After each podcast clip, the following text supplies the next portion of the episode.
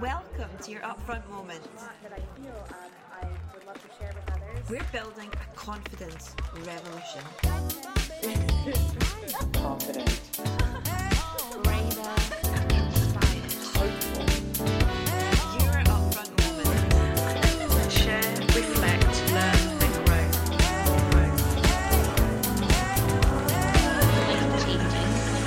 Here to change confidence, not women. Hi, friend. Welcome to this week's Upfront Moment. This week, I am joined by Stefanie Sword-Williams, founder and author of Fuck Being Humble. Stef was named as a Forbes 30 under 30 and the Dots 100 Women Changing the Creative Industry. She is a trailblazer and a change maker using storytelling as a force for good. After seven years working in advertising, she set out to create a challenger brand to disrupt the careers industry and show people the importance of self advocacy. In 2018, Stef started Fuck Being Humble, a global movement and business helping people to overcome the fear of self promotion and be unapologetically proud of their achievements. Since then, she's written her debut book, Fuck Being Humble Why Self Promotion Isn't a Dirty Word, and she's delivered a TEDx talk on why the world needs to be a little less humble. As you can imagine, Stef and I have lots in common. We covered lots of ground. We share so much passion for similar themes around self promotion, visibility, confidence, and really connecting with your ambition and self worth.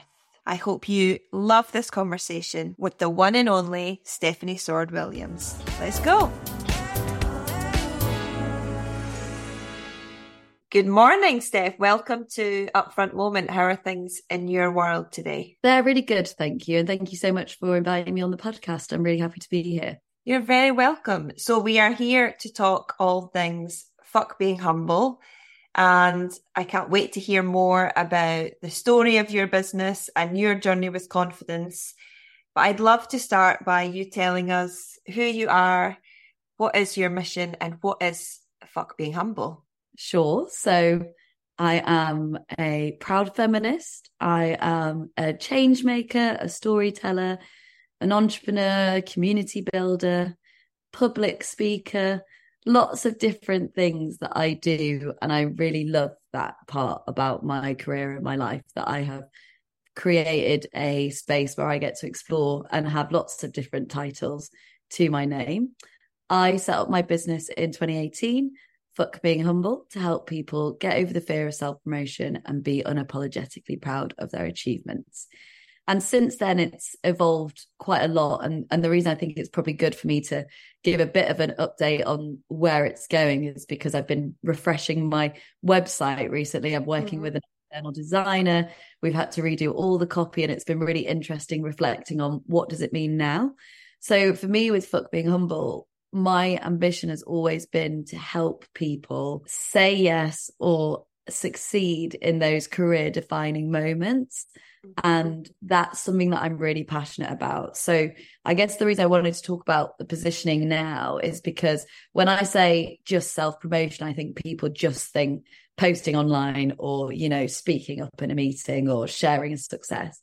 But Fuck Humble has grown into such a bigger platform and consultancy. So I deliver talks on things like managing imposter syndrome, self promotion at work, how to use, utilize emotional intelligence, how to give and receive feedback, public speaking and presenting, how to make your ideas heard. So there's so many different topics that I cover. But at the core of it is just making sure that you never miss out on an opportunity because you were being too modest. So whether that's, mm. oh, I really want to share that idea, but I'm worried I'm not good enough, so I shouldn't do it. Or whether that's, oh, I really want to ask for that money, but I'm worried I'm not worthy of that, so I shouldn't do that. So at the core of it, it's really helping people to find their uniqueness, to celebrate their successes, and to demonstrate their value in the workplace and in their career. Beautiful. And wow, do we need that more than ever, right? For all of us. And what does obviously confidence, I think, is the is the part of that story where our worlds and our work overlap. And I'd love to hear from you, like, what does confidence mean to you? Can you tell us a bit about your own confidence journey and maybe where you're at now with your own confidence? Yeah. So obviously, I get asked this question all the time of like, what does confidence me was I always confident? What's my journey been like? And I feel like to summarize the definition for me, it's when I feel my best self doing something and I don't have that doubt or worry pop into my head that I, I know that I can absolutely nail this and mm-hmm. I'm extremely like sure of myself, but not in a, in an arrogant way, just in a very like I'm very comfortable and I'm very ready. I think is how I would usually de- describe my confidence mm-hmm. when I mm-hmm. take on that challenge I'm about to do. And in terms of my own journey, I would say I've always been classed as a confident person.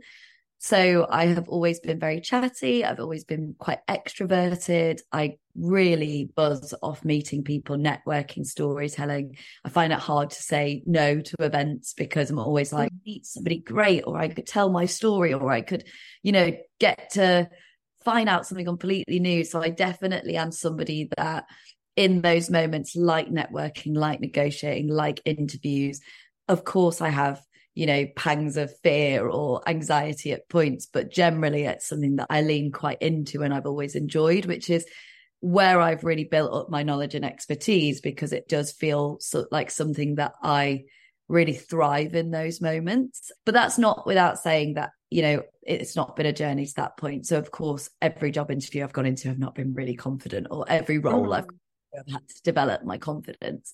So, I would say I went through school not being hugely academic, very creative. I came from an academic family, so there were always those kind of comments of like, we're not sure what you'll do. Maybe you'll have a chat show, which is really funny because I actually hosted a roundtable panel discussion at a summit the other day, and it felt like I was having my chat show moment, a really nice full circle moment. But yeah, there was sort of, I guess I always, uh, and it's definitely something I've had to grapple with as I've gone through my career, is not feeling like I was smart enough or clever enough to do some of the things that I've either achieved or I've dreamed about achieving.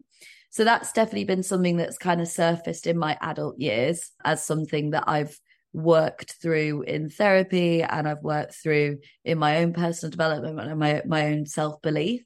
And then I think other areas of my confidence where I've definitely had to develop and grow is running a business like anybody mm. ever done it before i was fortunate enough to work in new business development before i quit my job and started running fuck being humble full time and that exposure was incredibly vital in my journey and i think it's so much of what people lack in knowledge. So I feel like I even had a bit of a head start, but I still have had to learn how to handle the highs and lows, clients not coming through, you know, pitches not always landing. I think the area that I've grown the most is learning to have self confidence when I don't have teams and support around. And I think that's mm. definitely one of the hardest things when you're running your own business is not necessarily having the comfort of a team to fall back on or to pick you up when you need that reminder that you've like absolutely got this. Yeah.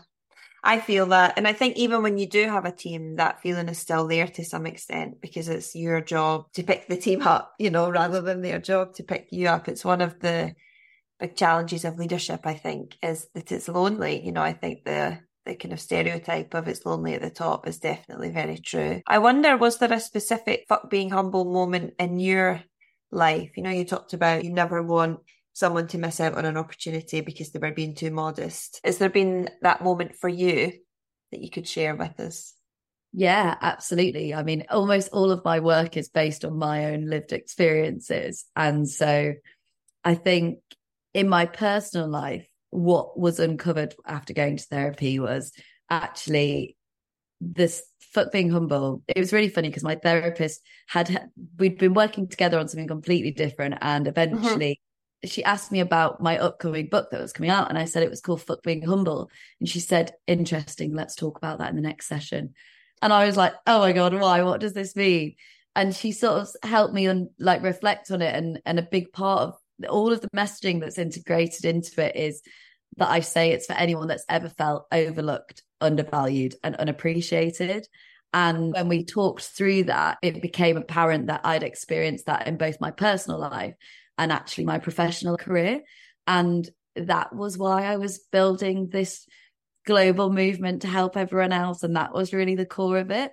And it was like this massive spotlight put on me. And I was like, whoa, I hadn't even connected the dots of how much I was so personally affected by what it is that I'm trying to do. So I guess that's that's really where the momentum and drive comes from is because it is something that is something that I've I've absolutely experienced. And I, I think mm. be more comfortable to talk about the professional side of things. It's just that feeling really when you've worked your bloody arse off, you have uh-huh. given 10%, you're told you're a high performer, you get dumped loads of work on you, all of these things. You, you get told you're going to get promotions, you get told you're going to get the pay rise. Yep, yep, yep, yep, yep. And then literally it comes around to it and they're like, oh no, no, no, you still you still got so much more to do. And it was quite early on I experienced this and I, I didn't really have the language to call it gaslighting at the time. Like build you up, build you up, build you up. And then what had ha- actually happened was that the business I was working for at the time, they didn't have the finances to give me the mm. promotion, give me the pay rise. But rather than doing that transparency and being honest with me or telling me that there was, you know, a promotion freeze or whatever those things were, they kind of put it back to me like I'd not done enough. And I, I remember going like, almost feeling like I was going crazy because I'd read through all of my previous internal reviews and, you know, the emails and everything. And I was like, it, it's all here in writing. And I think because that happened quite early on in my experience, I was quite ready to not let that happen again. And I guess for context, I always very openly talk about this. I moved jobs six times in seven years.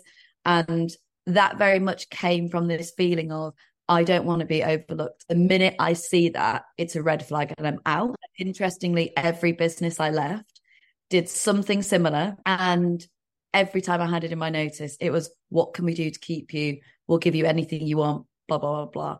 And I kind of committed to myself after those first couple of experiences of just being like, no, like I'm not going to sit around for this and I don't need to. I think we have been told for years, you know, stay in one job. That's how you prove that you're a loyal team member, all of those things. I went on to get a promotion and a pay rise every year. I didn't ever sit around in places where I didn't feel appreciated. But on the flip side, I also really wanted to be challenged and I wanted to be in environments where I felt like I was growing and learning. So there was a combination of both, but it's definitely all of the experiences that I've had are so present in the content, the talks, the mission, the tone of voice, the name, right? So, like all of it, I think the reason it's resonated with so many people is because I'm not just one of few, I'm one of many. And it's, it's not a hard pitch to explain because as mm-hmm. soon as you say fuck being humble, somebody somewhere is saying, God, yeah, I have felt too humble, or I've been too modest, or I've let myself be conditioned to think that that is the only way. But what if actually I could have spoke up at times and I might have had a different journey.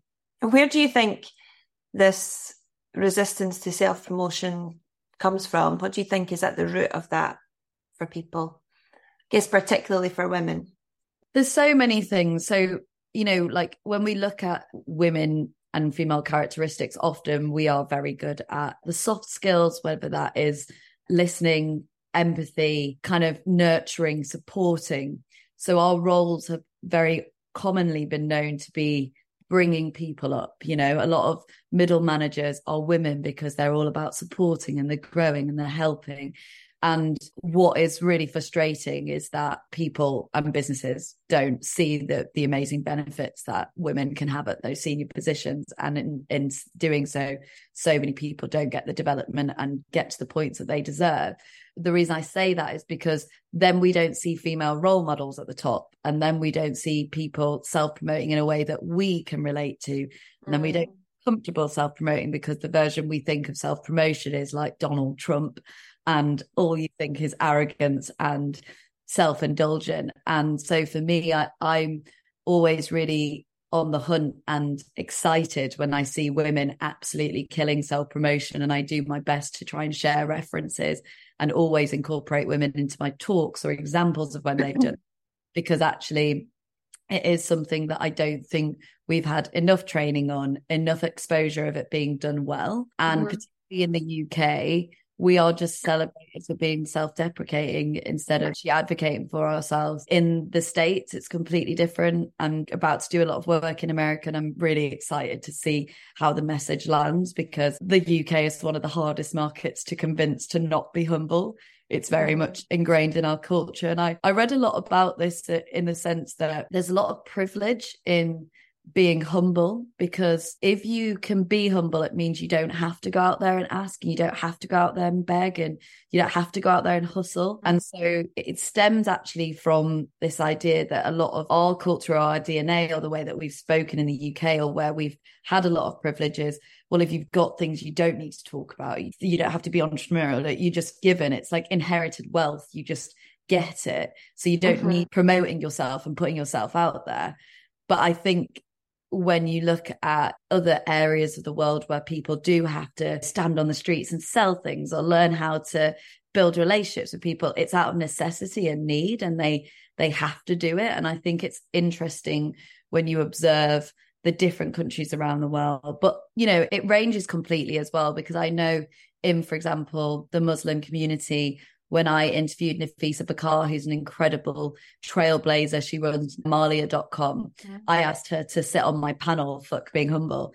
And she said that in her culture, in her community, that being humble is a really admirable quality and it's something that is so ingrained in what they believe. And actually, we had a really good discussion in, in the fact that that is of course i also believe that being humble is a great thing but i don't like to see people miss out because they are being too modest. And it was through that conversation that she's like oh that makes total sense. But you know it completely varies per culture per community per country race ethnicity. All of these things really have an, an impact on how people view it. Even generations as well. You know i know previous generations to me will think what I'm going out with is just tacky and millennial and quite braggy. But I know that so many people actually really are desperate to have a message like this or desperate to understand how to do it because they do want to outlive the previous mindset of if you work hard you'll go far because quite frankly that that isn't serving people. Um loads of people work hard and they don't go far and I think we don't talk enough about the self promotion side of, yes, it's great to work really hard, but you absolutely need to communicate that and own that narrative if you want to see the results that you want to have in your career. Good work does not speak for itself, unfortunately. And I always think, you know, even though that is infuriating and unfair and very, yeah, it feels like an injustice. You know, it's not fair, but it is reality. And I think it's that thing of embracing reality, but also doing that in a way that can shift that so that for future generations, things are not as they are now. And we don't have women and people from marginalized communities having to fight so hard to be heard and to have their voice listened to and to have their ideas on the table. Like, what is your advice to someone who wants to let go of this idea of humbleness, especially when it's so ingrained in us? And I almost refer people to the dictionary definition of humble, which means to have a low opinion of yourself. And I think as a, you know, obviously words are complex, right? And I think how society uses that word isn't always that definition, but something that helps me to let go of it is connecting with that definition. It's like I don't want to have a low opinion of myself and I don't want anyone else to have a low opinion of themselves. Like we have to get rid of this idea. And I think there's also a really specific culture around Scotland, like West Coast of Scotland, where I grew up. You know, the tall poppy syndrome is something that I experienced throughout my schooling, university, building my first business, which as you shared, you know, I've had my own personal breakthroughs with therapists and coaches to realize that that is at the root of why I built up front and why I'm building it the way that I'm building it because I felt, you know, I still carry that with me and I'm still on my own journey of having to let go of those voices that are calling me a show off or telling me I'm too big for my boots or, you know, whatever they say. So what's your advice to someone who is all, because I think everybody listening will be on that journey, you know, all at different stages, but they'll be listening in because they want to learn. So I think first and foremost, one of the things that I recommend when it comes to self promotion and sort of being less humble is asking yourself what you'd really like to get out of your your life, your career, you, you know, your ambitions, your dreams, and connecting the act of self promotion to that ambition or that mm. goal.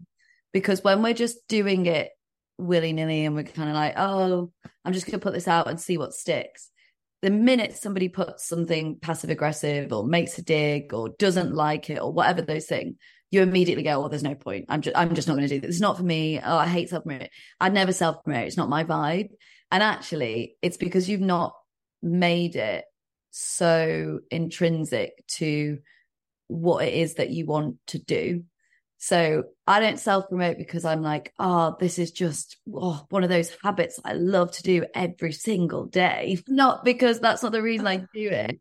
I do it because I run a business and 90% of my business comes through my self promotion and my online thought leadership and the free content that I share. Very clear, I generate business. I also do it to build my confidence because, as I mentioned, I don't have a team to reflect on with. I don't have a boss to tell me I'm doing a good job. Mm-hmm. I don't have anybody giving me performance reviews. I, sometimes I don't even get testimonials from clients and things like that. So, actually, being able to reflect on when I've done a good job and building my confidence is as much about helping me grow as it is proving any form of external reputation. And so I think, you know, without doing those things, I might not be doing all the great things that I am doing in my career. So for me personally, I try and connect. Why do I want to be less humble? Because I want to generate more clients, because I want to make sure that every time I pitch, I'm confident in myself, because I want to be someone that people look up to as stepping out and being a role model and saying something different that goes against the grain. For me personally, when I started Being Humble, I had a massive dream to deliver a TED talk. It's always been on my list. And two years into running Fuck Being Humble, I was invited to deliver a TEDx talk. And that for me is like, yeah, another reason why I'm doing this. So I think we need to connect our personal ambitions to the act of self promotion or the reason why we should be less humble. And also, I talk a lot about this in my talks, but there's a brilliant author called Daniel Pink, and he's been looking at the power of regrets. And that's the title of his book. And he talked about the fact that we should use regrets as the blueprint to our future. If you've heard me talk recently, you know that I keep banging on about this, but I just think it's such a powerful sentiment where what he's saying is mm. we shouldn't look at regrets and just box them up and go, oh, hashtag no regrets. He said we should really analyze them and we should say, what do we not want to repeat again? What things do I need to change? What things do I need to make sure I don't wake up one day and have loads of regret for seeing the exact same repeated behavior year on year, right? And I think anybody who wants to be less humble, my question to you is when do you regret a time that you were humble? and at that moment and what it makes you feel or maybe what you lost out on or maybe what you might be doing if, if you hadn't have been as humble in that moment because i think almost everyone can say i missed out on a pay rise. I missed out on getting that opportunity at work. I missed out on that job interview because i held myself but there's loads of moments where we've done something where being humble has actually been the issue more likely than the fact that you're being arrogant? Because that's the other question i get asked all the time. Is like if i'm less humble how do i make sure i'm not arrogant? I'm like you don't just become arrogant because you're self-promoting. Like that's something i really like to demystify and just the same way that you do with the definition mm. of humble. I give the definition of self-promotion which self is i and promotion is an activity that supports an aim or a goal. Does not automatically mean you're going to be kicked into being this arrogant, awful person to be around, right? And you're not going to be overbearing and people aren't going to hate you for doing it. I think I, what I see a lot in my network and my industry is how many people get warm responses saying how nice it was to see them self promote or how nice it is somebody do it that they hadn't seen do it before. So actually, you know, one of the things that I recommend is how do you kind of decenter yourself and when I was writing mm-hmm. my huge amounts of imposter syndrome, self doubt, and I know you've got really interesting opinions on imposter syndrome, which I absolutely want to delve into. But I had a lot of self doubt on on doing it. Mm-hmm. But all I said to myself is, is one person benefits from this. That's all that matters. And I yeah. liked that with self promotion as well. I'm like any other human. If my posts don't get huge engagement or loads of likes, of course I have a little wobble on the sofa and I'm like, oh, maybe I'm not good at my job anymore. But I always have to come back to this statement. If one person watches it, if one person sees it, even if they don't engage with it, if one person is affected by this positively, that's all that matters. And I think yeah. that's been a really helpful mindset shift for a lot of things in my careers, but definitely with this aspect of being less humble and embracing self promotion. And it's also okay if that person is you. Like that's also what I sometimes think about. If I had read this piece five years ago, it would have really, really helped me. Or I'm saying the thing that I wish somebody would say to me right now that nobody's saying to me. So I'm going to say it to the world and hope it helps somebody else. So it's like, I totally agree. Even if it's one person, it's already worth it. And it's okay if that person's you, which sometimes helps me too. And I think that's why when we launched this new season of the podcast, our first guest was Viv Groskop, who of course runs the fantastic How to Own the Room podcast. And, you know, when we were sitting down thinking about dream guests, I was like, you know, I want to get Viv, I want to get Stef. It's like other women who are doing this type of work. A, because I just think your work is brilliant and it's so needed and there's room for all of us to do, you know, the problems to be solved and tackled are so big. I also think we don't we don't get a chance to talk about often what it's like to be the women leading these businesses, teams, programs, movements, products. And I'm, it's something that I've been reflecting on a lot. The kind of the assumptions I think that people make about a woman who decides to make this work her career. And I would just love to hear your thoughts on that. You know, I think you've shared it in all of our conversation today. It's like you are also a human who's on this journey and you have self doubts and wobbles and moments where your confidence is in crisis, as do I, as does everybody.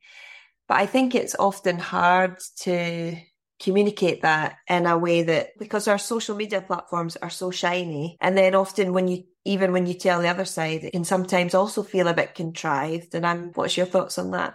Yeah it's a really interesting question. I think i I'm a motivational speaker. And so there are times where I'm giving talks and sometimes I don't feel that motivated. You know, I, I help a lot of people in my life with mental health challenges and that naturally has a knock on effect. And I remember a very specific moment where I'd got a phone call about something really upsetting. And I quite literally had to walk on stage 30 seconds later. Mm. And I could feel my eyes tearing up and i i just literally had to be like just get through this next hour you'll be fine. And then you mm-hmm. can just dad after this. And that was one of those moments where i really realized this can be quite hard.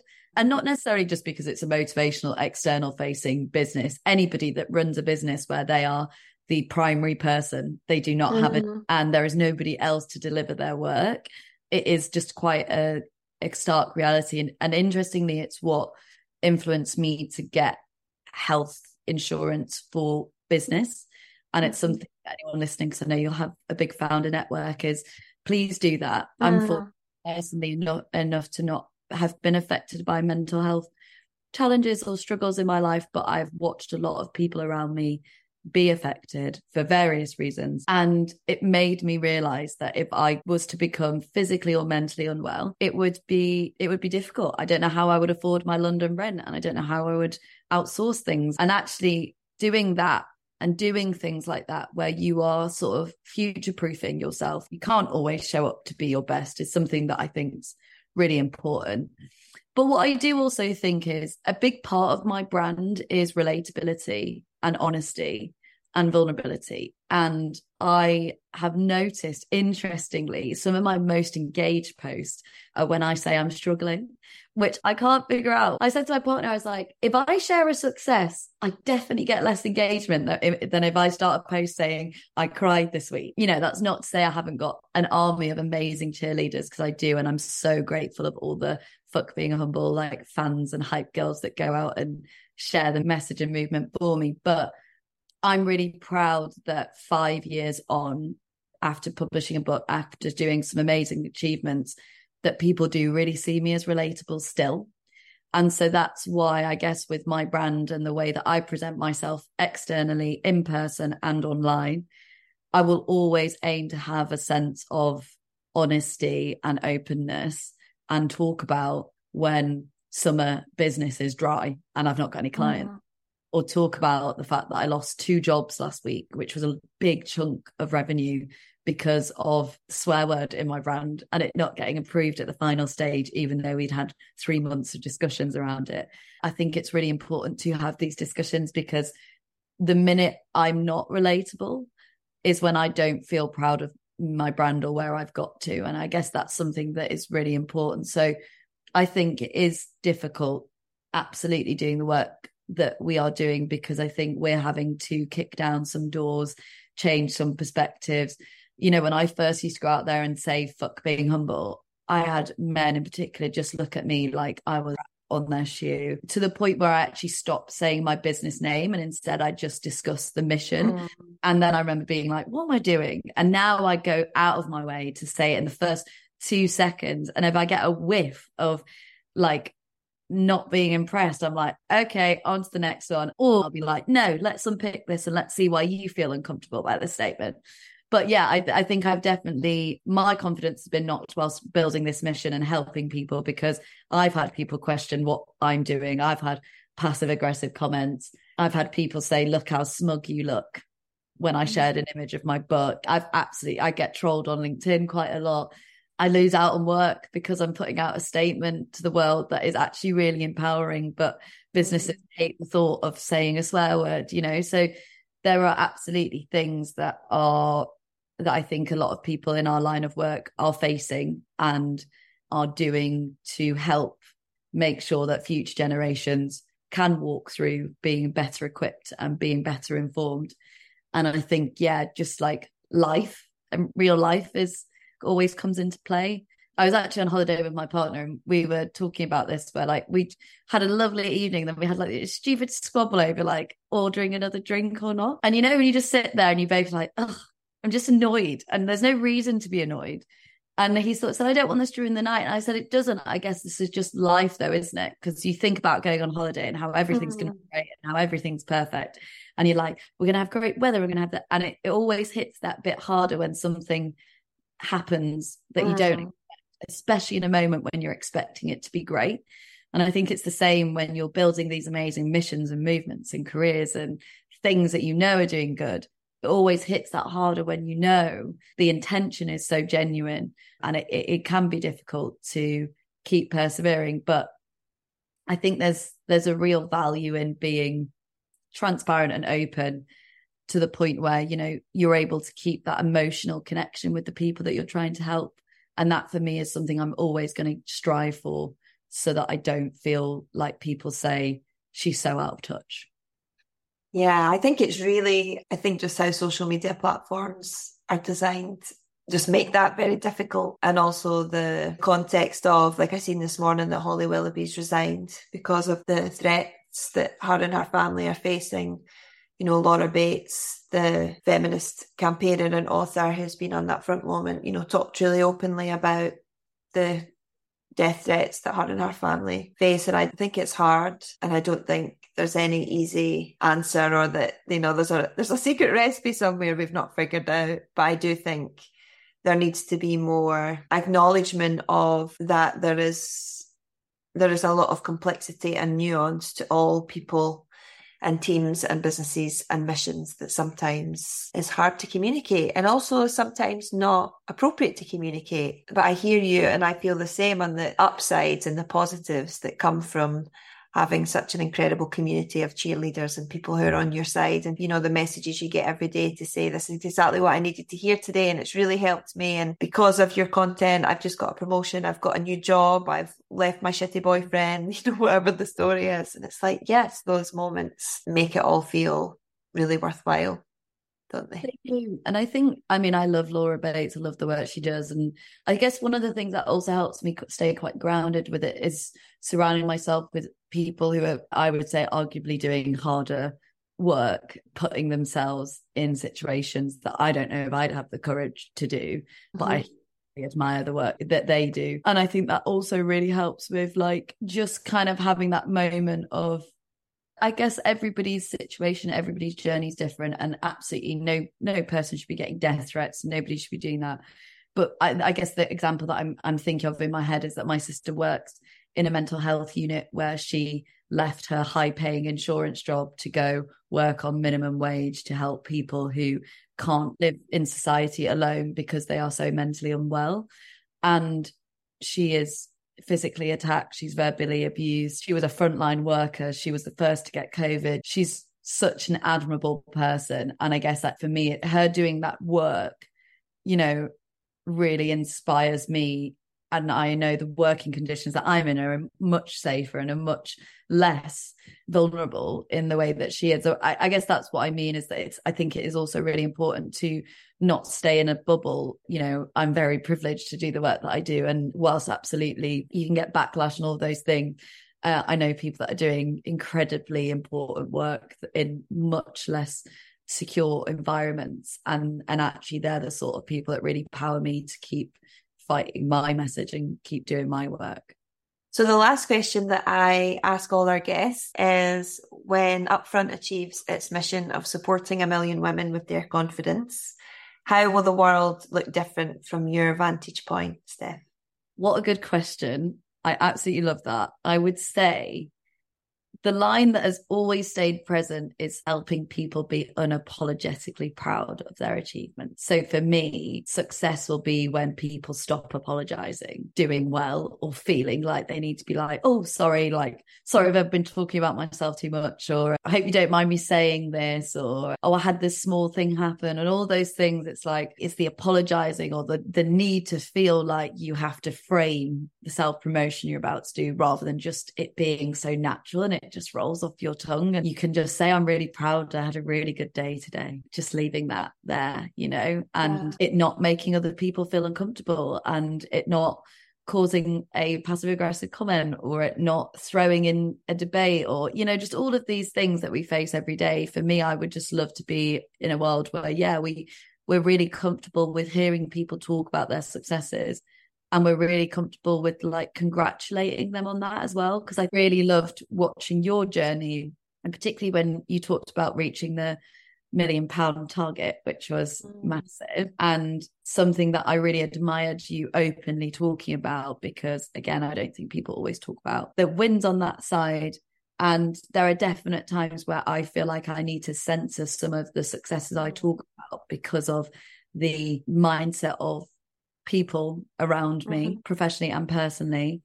And I'd like to be in a world where we can do that. But I know that kind of that acceptance that other people can do great work and it doesn't need to be a comparison, doesn't need to be a reflection of you not doing enough good work, doesn't mean that you're not going to get there as well. So I, I definitely think, yeah, a world where we don't feel we have to apologize, but similarly, a world where when we do self promote, it's not going to send people into a what is my life spiral? Why am I not doing enough? Why did they get that thing? Which I hear and see so much. So yeah, I think that they're the sorts of things that I would love to walk into rooms and and not feel the presence of. Yeah, absolutely. And I think particularly your point about that coming from a place of like genuine congratulations and genuine support, which is very difficult because that requires being in a place of abundance and our whole society is set up to make us feel and believe the opposite that you know there's not enough for us all and that we need to scramble and scrap and fight. You know that's the journey that we're all on. So i love the idea. I love your description of our future world. And thank you for all the work you do and all the efforts you put into the world to help us get there. And thank you for being on the podcast. Thank you for having me. It's been really nice to chat. Thank you for tuning in to this week's Upfront Moment. Before I say goodbye, I want to remind you to follow Upfront on Instagram and join the other 5,000 women all over the world who get our weekly newsletter. Go to weareupfront.com to find out more. Bye, friend. I'll see you on Monday for your next upfront moment.